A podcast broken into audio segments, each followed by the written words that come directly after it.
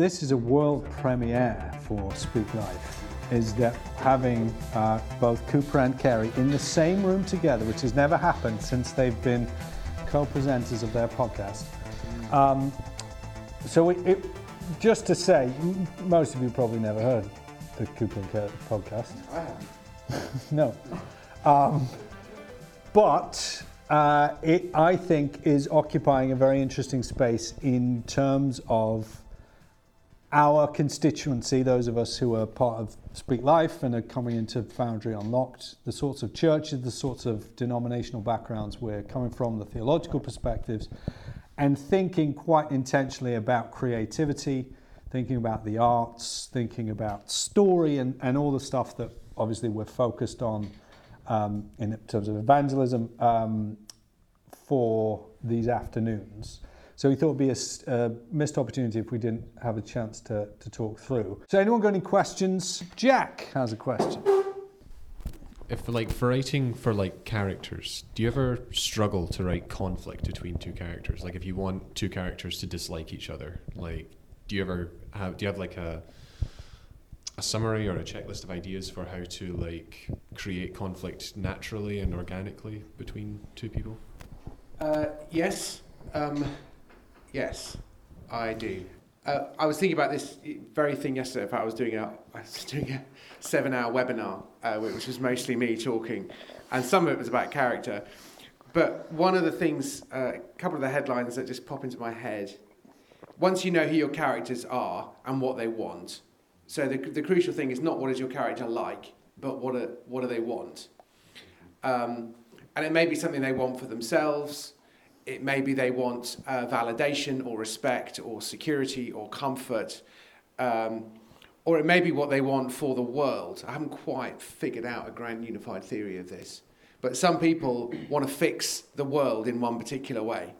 So, my writing partner, Richard, when I do sitcom writing and stuff, he always says, when your character looks at the world, what do they see? So, for some people, they see betrayal, another, another opportunity to be betrayed. Um, or for some, they see a playground. You know, this whole world is for me to enjoy, and I'm just going to trample on anything or anyone in order to get. You know. So your characters almost certainly want different things out of life, the situation, the scene that they're in. So that's going to give you a natural conflict. But even when they're pulling in the same direction and trying to help each other, I think these are much more interesting because characters that are antagonistic to each other, it's pretty boring. Usually, your characters are trying to either help each other or get along with each other in some way because we tend to be um, more agreeable when we're with people. So, usually, um, the way uh, th- what characters do is they try to solve each other's problems based on their own personality and not on their personality. So, um, if you've got somebody who's super organized, um, when someone says, I've got this problem, they'll go, okay, so what you need to do is open an Excel spreadsheet, fill in the amount of information, and they're, they're never going to do that. So this is, it's actually good advice, but it's terrible advice for this person. Um, and so, and, and now, why are you not doing the thing that I told you to do? You've got an obvious problem to fix, and the only way to fix it is to do the thing that I said. You're never going to do that. In the same way, um, if I have to uh, go up on stage uh, and do a thing, and you're advising me, you literally just need to forget everything, just get up there and be yourself. And I'm like, I need a spreadsheet to do this. This is terrible advice. You know, help me figure it out. You know, so you're, you're trying to. F- characters are superimposing their own character flaws uh, onto other people. And once you kind of have those kinds of things, then suddenly it's amazing that they can see eye to eye on anything. They're not going to argue from, from the get go. They're going to try and not argue, in fact. Um, and that's usually more interesting. So those would be my kind of hacks, really. And the other, the, the third thing I mentioned yesterday is um, if your characters are a bit boring or they're good, they're too good, is um, just turn a, turn, a, turn a virtue up so much that it becomes a vice. So if someone is really easygoing, just make them so easygoing they're actually no use to anybody. Um, or it's annoying that you can't annoy them. So people spend all their time trying to annoy them and get a rise out of them. Or if you're you know, if your character is is considerate, make them so considerate that some people would say that they're basically a doormat, and that kind of makes people hmm. cross. Hmm. So that's my four-minute stump speech on Yeah. character conflict. Quite I like that, the idea of superimposing. This is how I would solve your problem, rather than me actually helping you to work out how you would solve that problem. Yeah. Yeah. Yeah, it takes about mm, probably 20 to 25 years of marriage to, to, to stop doing that, even when you know you're doing it. yeah, yeah. Um, so I'm, I'm on about year 17 at the moment, but one day. Looking for a refreshing summer cocktail? Why not try a Cooper and Cary? Simply mix one ounce of middle aged regret, a squeeze of barely contained cynicism, and a shot of predestination. But please, enjoy responsibly. Um, I've got a question just on, on podcasting. Now, Barry, obviously, you uh, you do well, not obviously, you do Cooper and Cary have words. What other podcasts are you currently doing, and for whom? And how many podcasts do you think are out there? I thought you were going to say, how many podcasts is too many? yeah, yeah, yeah. when will you stop? um, so, how many podcasts do you think are out there with your name on them? And can you just give us a précis of what those are? well, so I do one for Ligonier Ministries called Simply Put, which is basically uh, a short podcast about long words. That's the sort Yeah. of elevator pitch. So um, just trying to make complicated theology simple in five minutes. And then I do, I present one called Luther in Real Time, which is based. Great. You like that? Yeah, I was listening to an episode, I was catching up on the way here, and it was great. That's good. It's it's kind of an audio drama, really, if I wanted to describe it in a really boring way. But the idea is that um, uh, we're playing out the events between 1520, Luther is served the Exsurge Domine, uh, papal bull, all the way through to Here I Stand, the, the Diet of Worms in 1521. And you basically, each week, you're, you're sort of jumping in, parachuting into Luther's world and saying, right, what, what would he have been doing this week? And so that's where the sort of real time element comes from. So we did that uh, last year, and we're doing a sort of a season two right now. Um, what else? I think that, that's Cooper and Cary, obviously. Cooper and Cary. Okay. And then I produce a lot of other things for Ligonier. Yeah. So uh, there are other stuff I produce. okay. And I have other podcasts that are not of this cheap pen. Oh, right. Yes, yes. other podcasts are available. Yeah. And obviously, and James, just the podcast you're doing, there's obviously Cooper and Cary of Words. We do, we have done. We have done, have Popcorn- been known to do popcorn popcorn parenting. parenting. James is poddy amorous. Poddy- Yeah, although I've sort of slightly gone backed Yeah. off a bit. Okay. And the Um, other It's a good ones- line, that. isn't it? My other one, my other one that is has been going for longer than Cooper and Cary have words. Um, Yeah. Sitcom geeks. It's called Sitcom Geeks. So that's Okay. me and a, a guy called Dave Cohen, uh, who is a long-standing comedy writer, comedian, writes all the lyrics for horrible history songs. Um, you know, used to write jokes with "I Got News for You" and all that kind of stuff. Yeah. So um, we we do that show together, which is all about writing situation comedy, and also sort of breaking in and making a living as a comedy writer. Yeah. So, but sitcom is always Yeah. the focus. So, with those combined years of podcasting, brother, what's the magic sauce that anyone who's involved in a podcast here could just insert and bang, success? And also, what annoys you when you hear a podcast? Yeah, well, that's that's a very good question as well. Um, I think I think the secret sauce is have extremely low expectations, because I think when we started, we just thought that our expectation, our hope for this is that as mates, we'd just be able to have a chat Yeah. every couple of weeks. And that you wouldn't get fired. Yeah, yeah. So far, so good. yeah, mission accomplished. Um, and then, so it was, it's come as something of a shock, really, that people are actually willing to sort of throw a couple of sovs our way on Patreon to sort of keep us going. For me, and we've talked a bit, bit about this on the podcast, I'm a, I'm a, I'm the devil's own perfectionist. And the great thing about James calling and saying, "Why don't we just do a podcast?" is I thought, well, I can't do that because it will become immediately obvious to everybody what an idiot I am, just to speak off the cuff. Yeah. Um, and then I thought, actually, that's the really good reason for doing it. So I think if you're willing to make an absolute idiot of yourself, that probably helps as well, doesn't it? Yeah. And also, you do have the edit to make yourself sound slightly less thick. That's true. Yeah. That's true. yeah.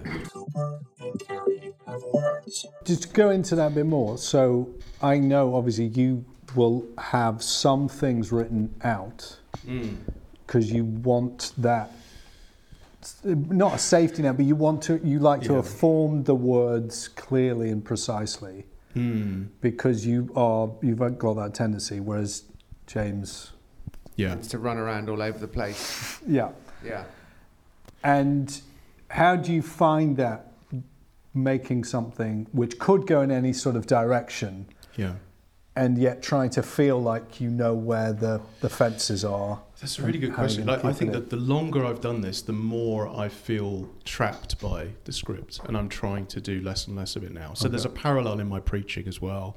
I've always been a full transcript sort of guy. Not that I read it, but I like to go up with every single word typed out. Yeah. And now I, the, the older I get, the more I feel that that's probably not super helpful.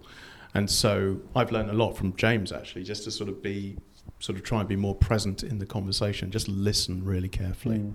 and then you're never really at a loss for something to say. I think if you listen well, and if I'm constantly trying to sort of, fa- we had a guest not so long ago where he was very note bound, and it just made me realise it doesn't really, even if all people could do is hear the audio, it's actually not a great thing for podcasts. I think it really Okay. sort of inhibits. because it's such a lovely. It's why people listen to podcasts, isn't it? Because Yeah. it's always that frisson of somebody's going to say something they really shouldn't. I think that's one of the reasons why we love podcasts because it feels Yeah. very sort of um, yeah raw. So I, I would encourage people to explore that. And as James says, you've always got the edit if you say something heretical and or you know Yeah. terribly yeah. shocking. Well, you just chuck it and start Just bin it, yeah, Bin Yeah. yeah. Did we? When we binned an episode of Popcorn Parenting. Oh, Lego movie. Lego Movie. That- Did you, why did you bin it? We binned it because I was stumbling around like a drunk in a in a unlit room, and I thought I don't know where I can't get to the thing I know I want to get to about this film. Now, how much preparation So- do you usually do for something like that? So I normally have just my notes app open Hmm. on my phone whilst I'm watching a film. And maybe if I'll see something, I'll write one thing down. But then immediately afterwards, I'll just stream of consciousness. This is what I was thinking about everything. And then later on, James will say, uh, "What are we going to talk about? Give me three things. What can I ask you?" And then I have to sort of go, "Well, to get to that point, you might want to ask this." But it's never very precise. It was always It like, feels like we've got a better formula now. Now that we've sort of stopped doing it. Well, we haven't Yeah, yeah, stopped, yeah, but yeah, yeah. Um, in a way, just going back to with Barry, I can sort of noodle around um, and not worry too much because I know that he's done prep, so that we're going to be all right. So in a way, I'm using hopefully the He's best your of safety, Barry's yeah, yeah. prep. Um, because then we've sort of got content. Right. So- Yeah, a structure, some coherent thoughts. Whereas I tend to be, although I am capable of coherent thought, I tend to connect thoughts to each other. So I tend to weave stuff together, really. So I think we're kind of, uh, but I think we're preparing more rather than less the more we do. And I, Yeah. yeah, and, and, and the same with popcorn Yeah, parenting. yeah. You know, in a way, it's like give me three things, three words, and then we work through those three Yeah. words, and that gives us. yeah. You do the work to throw it away, don't you? We do, yeah. little bit. Ooh, Yeah. let's And I think the other thing, we, the best advice we were given um, was probably after about three or four episodes. Your friend Brent Hansen just basically s- very kindly said, "You need to get on with it." Um, Yeah. So we now make sure we start talking about the thing we're talking about within about a minute of the Yeah. podcast starting. So Yeah. if we're talking about um, you know, what are we talking about this week? We will literally do that. We won't waggle on the tea. We won't sort of say, "Oh, how's your week been?" Oh, well, yeah, I had this this whole big thing the other day where this is like. Yeah. I, I hate it when I'm listening to stuff when other people do it. Yeah.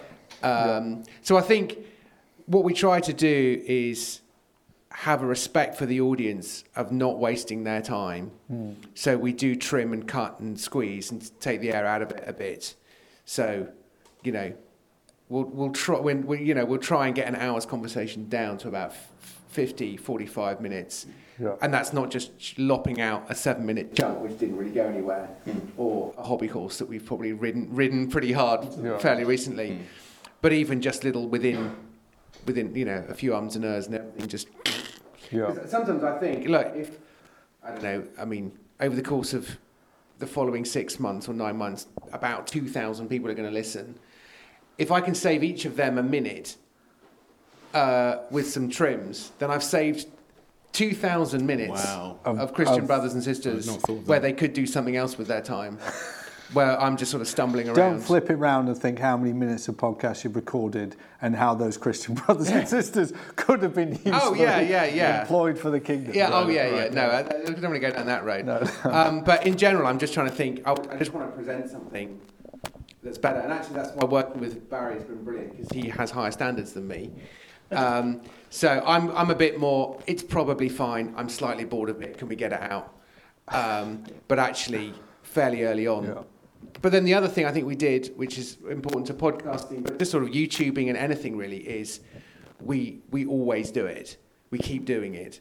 When we realised that weekly was unsustainable, relatively early on, we went fortnightly, and we've stuck to it. Yeah, Um, And I think for us particularly, that's just been a really important. yeah. And you've made, you know, sort of incremental changes, I think, you know, just Yeah. getting stuff out and saying, okay, audio wasn't brilliant that time, but we can do it better next time. So, yeah. Just words. But good words. That's where ideas begin. Maybe you should listen to them. I got a question, I think, for you, Barry. You you mentioned before about how before when you were preaching, you kind of it wasn't that you were reading kind of line by line, but you you did that prep and then you kind of not bef- you shared what was on the page more or less, and then you've come to do less and less. And you said that before it was less helpful. Like, could could you explain a little bit more about that as to why you find it more helpful to do a different method, basically? Yeah. Yeah, I think it's just that the people in front of you can just instinctively tell the difference between um, stuff. Hello. Um, you know, instinctively tell the difference between stuff that you are reading or half reading and stuff that you've really you're you're really sort of forming in the moment. There's just something more engaging and compelling about that, and I get it. it it's a balance because you don't want to be my fear was that I'd be standing up in front of people and just have literally nothing to say and go completely blank. And I'm the, I used to be an actor. I was an actor for seven years, and if I go blank, then I go really blank, and that's why I had the script because I thought, well, that that's not going to work. Um, but I think that's all it is. I think it's just a sort of um, a sense that I think the audience can smell it. They can, they can smell thought, and um, that's a very elegant way of putting it. Um, and so that's what I'm trying to do. I think more with preaching, and, and I think you can hear that on a podcast as well. You can hear scripted stuff, can't you? I think right now I'm making a, a podcast with um, Sinclair Ferguson, and he's brilliant at reading his own scripts, but you can still hear who's reading it. And so we're trying to get him to go off book and just basically do it. And if anyone can do it, he can do it. D- does it brilliantly. Um, but I, I do think there's a qualitative difference. Yeah. The flip side of that, incidentally, is on the rare occasions that I preach, um, I I have a full script, and the reason for that is I don't want to be theologically uh, irresponsible, but also performatively irresponsible. So, you know, I did this webinar yesterday from 2 p.m. till 9:30, where it was mostly me talking from some notes, you know, on situations, character, all that kind of stuff. No, that that's fine. And actually, on Tuesday night, I did the first version of a new show of mine called uh, Water into Wine, where I explain. It's called I call it stand-up theology, where I'm explaining what water into wine means with unbelievers in mind. Just say you've heard of it; it's the most famous one. Have you any idea what it means? Can I tell you what it means? So I was completely off book for that, and I had a load of PowerPoint slides that made, made, made just triggered that I knew. So I, I knew that my speech would be less precise, but I just wanted to kind of be free of the script and have both hands free, all that kind of stuff. But when I'm preaching on a Sunday morning, uh, that's not a performance. Um, that's not me off script. So I know for, for me personally, write it down because otherwise you'll end up wandering a bit and you'll end up being funny in a way that draws attention to yourself. Um, and blah blah. So I know for me that I need to have the discipline of writing out a full script um, because I know what might happen if I don't, which is which is not appropriate when preaching to a congregation i- in, on a Sunday. So I guess it's it's a question of knowing thyself and knowing you know, read the room, as it were, as well. I think. And I should say I do write it out in full. I mean, when I'm preparing the sermon, so I'm not just sort of going into the into the pulpit with just a few bullet points in my head. So mm. yeah, Okay. So you've so you've kind of you've written it down, you've maybe practiced it once, it's in your it's in you, and then Yeah. it's like you kind of go on that journey, but you you go back to it if you need to, basically. I think that's right. And certainly I've gone through it more than once. My Yeah. wife will tell you. Um, Glenn, do you have a, a Mm, thought on that? Um, and then we'll go to Jono. Just, I was just thinking in terms of your your preaching. Yeah. Uh, I would echo what Barry says about writing it out. Um, you know, there's a reason why if you go to theological college, they get you to write essays because you think, having done the reading, you know the answer to the question. You do not know the answer to the question. You realize that when it, it the, through the excruciating effort of untangling all the thoughts that are in your head and trying to get them into one coherent sort of narrative. So definitely I would I would recommend writing it out because if you think you have some bullet points, you do not know how bullet point two leads to bullet point 3 mm-hmm. You think you know it until you have to articulate it, Yeah. and then you realize you do not know it, and then the rest of the congregation realizes that you do not know it, and, and so like save yourself that bother. Yeah. Um, but I, I also think. Um, so I had a background in comedy before I did preaching, and I would read my scripts for the first 200 sermons, maybe 300 sermons that I preached. I would abs- because I was so determined not to tell jokes and so determined for it not to be a performance. And it took me a long time to then sort of go back to the performance side of things and go back Right. to I can I can be free of this thing Yeah. and and so after 300 or so sermons i started to ditch the script Yeah. and just stand and one thing i'll say about just standing in front of a congregation is there is now nothing between you and them you have cleared every there is not even a script there is not even a thing called a sermon between you and the congregation which i think is a good thing Yeah. I, for the same reason on the podcast, you know when something is written, and when something is not written, you've cleared away a barrier. And now, what the sermon is, is precisely your communication to the ears of the listeners. Yep. Rather than there's a thing called a sermon, and actually, ironically, that can be the performance. Yeah. Here's the thing that I prepared earlier. I, I, I did a recital in my room of, of the clarinet, and now I come out and I perform the recital for you. Yeah. I did a, a, I, pr- I practiced the sermon. Now I'm going to do the sermon to Yeah. you, and it's and it's a different thing. Yeah. You know, and, and so there's something about clearing away that that clears away a barrier. There's also something about that that actually means you are a high wire act with no net, mm. And the audience are so much more invested Yeah. if there is no net. Yeah, Th- that's it's interesting. So my my background in preaching was the the two preachers who had biggest impact on me would be my dad, who I heard when I was a very sort of young child, really, but then a guy called Mark Prentice, who was a Northern Irish guy who never preached with notes and was you know 40 minutes and but but so so well well drilled on everything he was saying. So I was sort of assuming, okay, you go into this without notes. But then, and I think if I'd gone straight into Sunday morning sermons, Sunday evening sermons for an adult congregation, I probably, I don't know where it would have gone. But because I was doing so much children's and youth ministry, they they have no patience whatsoever for someone reading notes mm. or or trying to cover a script or trying to remember where they are. You have to grab them, and that means you have to know what you're talking about and be able to keep keep the thing alive. Mm. And so all of my preaching training was done in that context, which then means that now I actually find it really awkward if I even need some bullet points because I'm sort of going, I don't mm. know, am I concentrating on you and the Bible or am I? And so usually the text itself then becomes my structure. And I just have to, and I do, you know, I have spoken out what I'm going to say several times in order to, to shape it. But the, just to we'll finish this off, because I know John has got a question, but um, there was a discussion about Jordan Peterson here at Speak Life the other day, uh, because one of our interns didn't know who he was. Can you imagine that that's even possible? But it's true. And so we were trying to do as good a job as possible of describing who he was and why he was so famous and all sort of stuff. And one of the things that is so remarkable about him is that his off the cuff extemporaneous response to a question is a perfectly crafted, logically flowing sentence which you can then transcribe and it just sits perfectly on the page. So there's a number of times. So Glenn, you mentioned about using him in, in your book, and I used him in an essay for university. And both of these occasions, he is either responding to something that's just been asked to him, or he's giving a lecture and you've seen him step away from his laptop 10 minutes ago.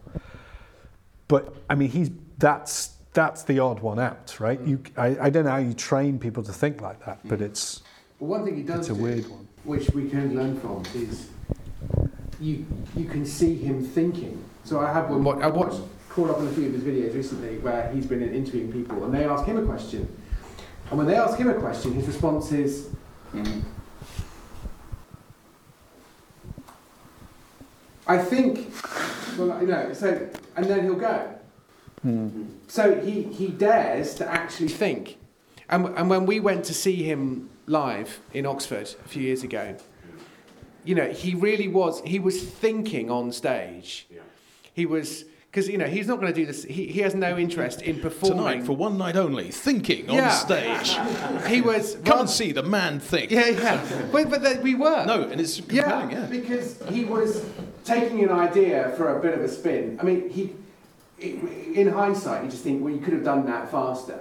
But actually, it was rather enthralling to watch him do it, you know, without a safety net in front of two and a half thousand people in one of the most mm. famous academic cities on earth. Um, and there he was. And it was. So I think that sense of being in the moment, I think, is was one of his superpowers. I think. Isn't Yeah. it? Mm. And he, in that sense, therefore, he makes himself vulnerable because he's prepared to get it wrong, to fail, to express something badly. Mm. We're so afraid of longueurs, aren't we? And as you just demonstrated, it's incredibly powerful.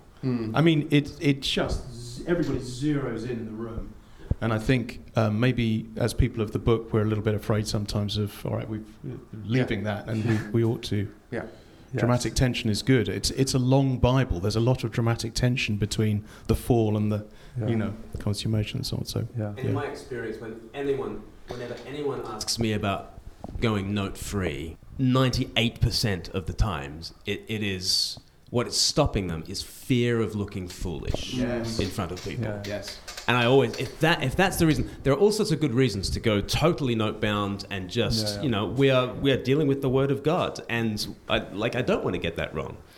And if if you don't want to get the word of God wrong, fine. Mm. But if you don't want to look foolish, mm. terrible reason, mm. terrible reason. And also, To- to that be ship sailed. yeah, yeah, yeah, yeah. Especially because if you dry up or if you spend time reaching for a word, you have them hmm. in the palm of your hand more than any other time in your sermon. As you're, what, what am I saying? Grasping, yeah. As you grasp it, the rest, everyone's straining. Say it, man, say it. You know, Yeah. like the best thing you can do is dry up. Actually, so if hmm. the only thing stopping you is that you don't want to look foolish, like no, hmm. Yeah. you, like I, I will steal your script at that point.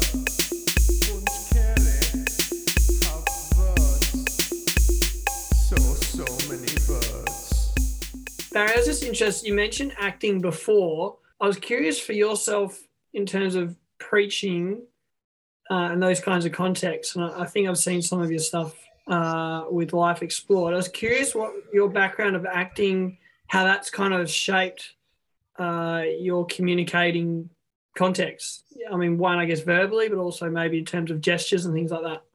It's a really good question, but I think you're you're dead if you're thinking about gestures. That's the thing, isn't it? so I think there's a. I hesitate to say that. In fact, I would definitely hesitate to say that every preacher should go train at a drama school. I try. I trained for a year. Um, I think it can make you extremely self-conscious. I think vocally it's been quite good for me because I've had sort of vocal problems. So in a, in that sort of technical way, it's been helpful. Um, but I think, yeah, if you're starting to think about, all right, what's gonna, what, what would be a good gesture for something out there, you know, suddenly then you're becoming, you're veering into sort of Brian Blessed territory, I think, and it's not not what you want from a preacher, is Blessed. it? Um, yeah. Blessed, is this a British thing? Yeah, like a very sort of very thespy, sort of fruity, classic, sort of old school British rep com- co- your company trained. You know, I just don't think that's a good look for a preacher. Um, you want to be, you want to sort of forget yourself, don't you? Really, Mm. and I think there's a lot of self consciousness in acting, and definitely certainly in bad acting, which I was fairly skilled at. Um, I'm not sure. I mean, I think I've been too negative about. I think you have. Yeah, Yeah, I think you have. Yeah. So I, I, I, I agree with what you say in terms of what it's right to be concerned about those things. But when you see actors struggling with the script and you're directing or whatever it is, they're trying to find the sense and the truth in it. And I think what's really Mm. what's really good about uh, the acting training is it's it is at least honest. So from the outside, especially, you know, Christians of, of our heritage at least, they just think, well, acting is of course all lying. you know, they're lying. Um, it's all lies. Plays are evil. Um, you know, all that kind of stuff. So it's a pretense, isn't it? It's a charade. Um, but actually, it's there, there's a truth to it. And so actors, good actors, and good scripts, they're always looking for the truth. And good scripts are found wanting. Sorry, bad scripts are found wanting by good actors. And occasionally a line slips through, um, and you're shooting a scene, and the actor just says, "Why is my character doing this? Um, why is my character saying this line?" And the awful truth is, because the audience needs to know a piece of expositional information, and they they found it. Yeah. They, they, they, and they found you out. So I think the acting training gives you a sense of that truthfulness in the moment. Um, and if you're working with a good script, if you're telling a story from the Bible, if you're if you're doing it uh, right, Yeah. I think you can. Th- That's a really Yeah. good point. And there, there are one or two sort of technical things which I think have been useful. So, for example, the idea of focus. Most people change focus far too much. So, by, by which I mean, you're looking over here, you're looking over here, you're looking over here, you're doing this. When you're at drama school, it's all about making it minimal and changing your focus as little as possible to convey thought. Now, I don't think I consciously do that now, but I think because I've internalized it, that enables me, hopefully, when I'm preaching, to be less, to seem less scattered in my thoughts and to be more, um, to help people to kind of really concentrate on what I'm saying, maybe. And therefore, what goes in hand in hand that is the expectation of preparation. I think, which an actor has. So I've been working on some material which I've used once or twice. I need to turn it into something um, to help people who read scripture in church. And I think lesson one that I teach in that is um, the idea of just going up and reading something in front of 80 people in a church. So ask an actor to do that, and they'd like a day to prepare that. When did anyone last spend a day preparing a reading for a church service that you've ever been to? I mean, 50% of the time, And it shows. it's sight read. yeah. They might have skipped, skipped through it once beforehand. Do they understand what they're reading? No. An actor wouldn't dream of reading out something they, they didn't actually understand. But I think it's just raising the level of expectation for what, why do you think it's going to be good if you don't train? I mean, your, your musicians have probably been playing the piano since they were kids. They've been training, you've actually spent some money on training them, and then they rehearse theoretically for at least an hour before they play on a Sunday. So, you know, why, why, why don't we read scripture well in church? Because we, cause we can't be bothered. Yeah. I mean, you know, that's just that's basic. So you know, actors who do fringe plays at Edinburgh Festival, you know, at the Edinburgh Festival, you know, they might do a play ten times over, and each performance is seen by ten people. So they perform that play to hundred people. Nine of whom are in the cast with them. yeah, yes. and they probably have spent a month Yeah. rehearsing that play. So I just think the actor discipline, I Yeah, think, yeah. is I, I have greater and greater respect for actors. Uh, the more I think about what how they train and what they go through, Mm. and these are some of the things. So that preach without notes thing, is great, but that's going to require more preparation, more understanding, more confidence in the text, building up your understanding. Um, in a way, writing it out, capturing it, and then reading it out. I mean, that's almost too easy.